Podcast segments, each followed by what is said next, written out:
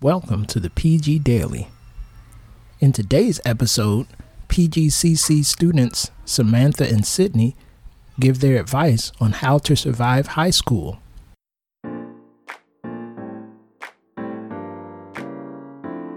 Hey, hey, hey, it's Samantha. And Sydney. Back with giving advice. Remember, we're not your therapist, so take this advice lightly. In this podcast, someone asked us how we survived high school. Samantha and I are currently in our second year of college, so I guess you can say we're a bit experienced in this topic. Yeah, honestly, looking back, I feel like we barely survived high school. Yeah, we were huge procrastinators, but here's some things we did to get through it. Okay, let's get straight to it. How do you survive the academics of high school? Pose. P for procrastination, O for overwhelm, S for strive, and E for expectations. Alright, so procrastination is about in itself. As students, we tend to avoid responsibilities at all time because we find that anything we do is better than actually doing work that's assigned to us. I personally struggle with procrastination till this day. Don't you, Samantha? Yes, I always find myself submitting assignments a few minutes before it's due, cramming information, and generally just putting assignments off until the last minute. But don't worry. The good thing is that once you've accepted the fact that you're a procrastinator, you can do something about it. So, Sydney, what are some ways that high school students can limit their procrastination? Some ways we can avoid procrastination is by getting rid of all distractions. What we realize is that our phones are our number one distractions. I, for one, end up scrolling through Twitter for hours thinking that it'll only be for 15 minutes. So, what we advise for you guys to do is to try to keep your phone out of reach. You know, turn it off or maybe even download an app that will block off social media for a certain amount of time. Another thing you can do is imagine how relieved you'll feel once you finish all your work. I usually make a checklist for all of my homework assignments, and let me tell you, it is the best feeling when you can check off all your assignments. The only way you can really get your stuff done is by keeping a positive mindset and staying motivated. One thing that comes with the reason on why we procrastinate as students is caused by overwhelming amounts of work. Also because let's face it, we can be really lazy. A way we can overcome it is by taking things one step at a time.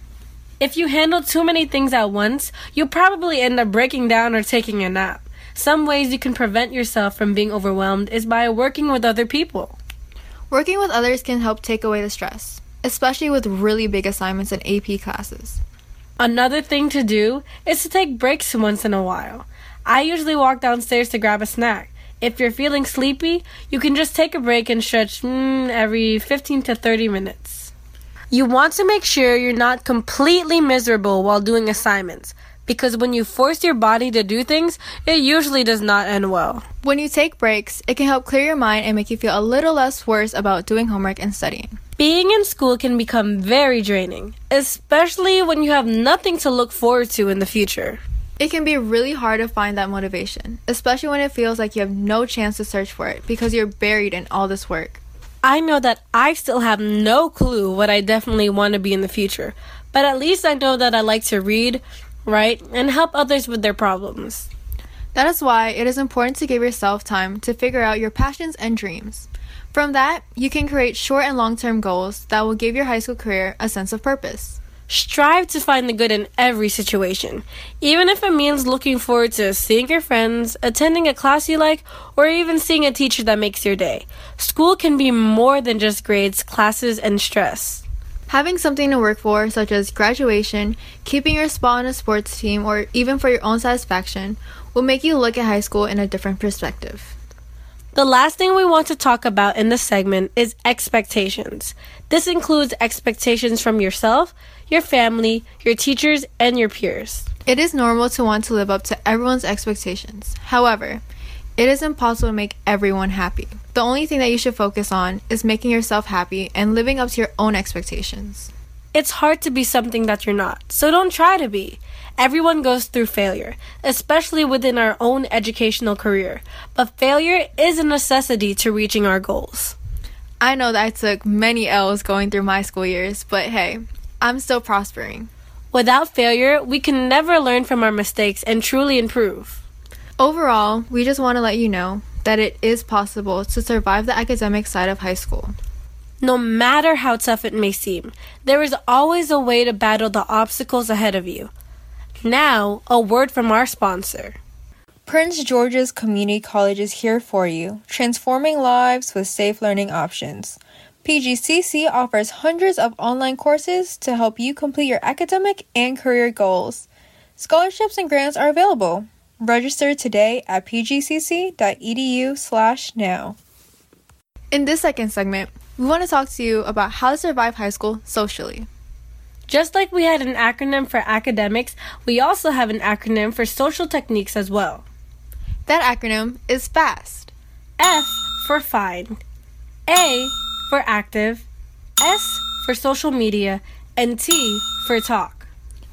Okay, so finding your people can be pretty difficult in a building that has thousands of individuals. I remember being so intimidated by the number of people in the school my freshman year. I thought it would be impossible to find people to relate to, especially because I was already comfortable with my old group of friends back in middle school. We get it. Being placed in a large sea of unfamiliar faces can be really scary. So, the first thing we would advise you to do is to start your search in a small place, your classrooms. Once you found someone you feel like you can converse with, try getting to know them by asking them questions. If you don't want to seem too assertive, try talking about your own likes and dislikes. Maybe that person will be able to identify something you both can relate to. I remember meeting my friend DeAndre. We were both very, very quiet when meeting one another. But once I talked about my hobbies, we found a connection through drawing and art. It's important to let people know who you are. Otherwise, there will be nothing they can connect to. Another thing that can really help you find new friends is to figure out who has similar classes with you, especially if you're new to the school. The little things such as asking each other for help on assignments can really grow into something bigger. Just be careful with who you decide to befriend. You definitely want to make friends with people who only benefit you and make you want to become a better version of yourself. Remember, the people you hang out with is who you will eventually become. Something that goes along with finding your people is being active in school. This means participating in school clubs, sports, events, and festivals. Samantha, aren't you in any clubs? Yeah, I'm actually in FIA. It's a club that addresses the Filipino culture, and from that, I was able to meet new people. See, exactly. If you have an interest in anything, try to find a club that relates to your interests. Or even better, start a club. If you're into lacrosse, you can find your people in the lacrosse team. If you have an interest in writing, you can join a writer's club. Participating in these types of things will bring you to people that share your same interests. Wouldn't it be uncomfortable to surround yourself with people who are completely different from you? As teenagers, we always tend to remain in a place where we're most comfortable. Since high school is basically your home for the next four years, find a place that you're comfortable in. Even school events and festivals can bring you together. If your school hosts events like Hispanic festivals or community days, try to attend. These places are social areas where you can hang out with other people and meet someone new. You have to put yourself out there in order to find people to talk to and befriend. Just imagine each high school has thousands of personalities, and you may just be missing out on an amazing person just because you never attempted to put in the effort to be active in school. So, the thing you know about high school is that sometimes it can be very hard keeping up with everyone, especially old friends. Everyone has a different schedule and maybe even a new group of friends, but a way to stay connected is through social media. Everyone has at least one type of social media account that they use on a daily basis. I know that the both of us are always posting a snap or even tweeting throughout the day. Instagram has helped me stay connected with friends who go way back from elementary. We comment on each other's posts and DM each other time to time just to check on each other. Aside from using social media to connect with old friends, you can use it to make new friends. Sometimes by just following people from our school can start new friendships. I remember how in freshman year, I already knew some people because we follow each other on social media. When we finally saw each other in person, they would say, Hey, I know you from Instagram, and joke about it. Social media can really help when keeping up with old friends or making new friends. Just depends on how you use it to your advantage. Going off the topic of making new friends, being able to communicate with others is super important in high school, whether it's with your teachers or peers. You have to be able to have a solid conversation with someone. Sydney, would you consider yourself more on the quiet or talkative side? Well, I used to be really shy, and I still am sometimes, but I've learned to be open a bit more and try to initiate conversations with new people. Same. I always find that initiating conversations can be a bit difficult, but you kind of get used to it. Sometimes a simple hi or smile can initiate a conversation. You also have to be open to having conversation with anyone. An easy way to talk to someone is by asking them about a certain class you have together, or maybe even a compliment. Remember that every friendship has to start with a single conversation. Be willing to surpass awkward silences and uncomfortable first impressions. Not every conversation is going to go perfect. However, you shouldn't let those bad ones get in the way of the good ones. Keep trying to find your people and talk, talk, talk. In the end, we just want you to know that high school is as good as you make it to be. It can be even more amazing when you have the right people to spend it with. Yes, high school can be stressful, but with the right mindset and support system, you will be able to achieve the best four years of your life.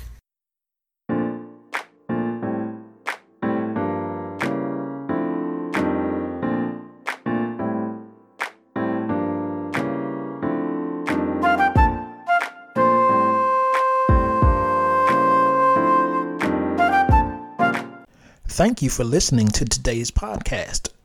The views and opinions expressed on this show do not necessarily reflect the views of Prince George's Community College, its faculty, staff, or its affiliates.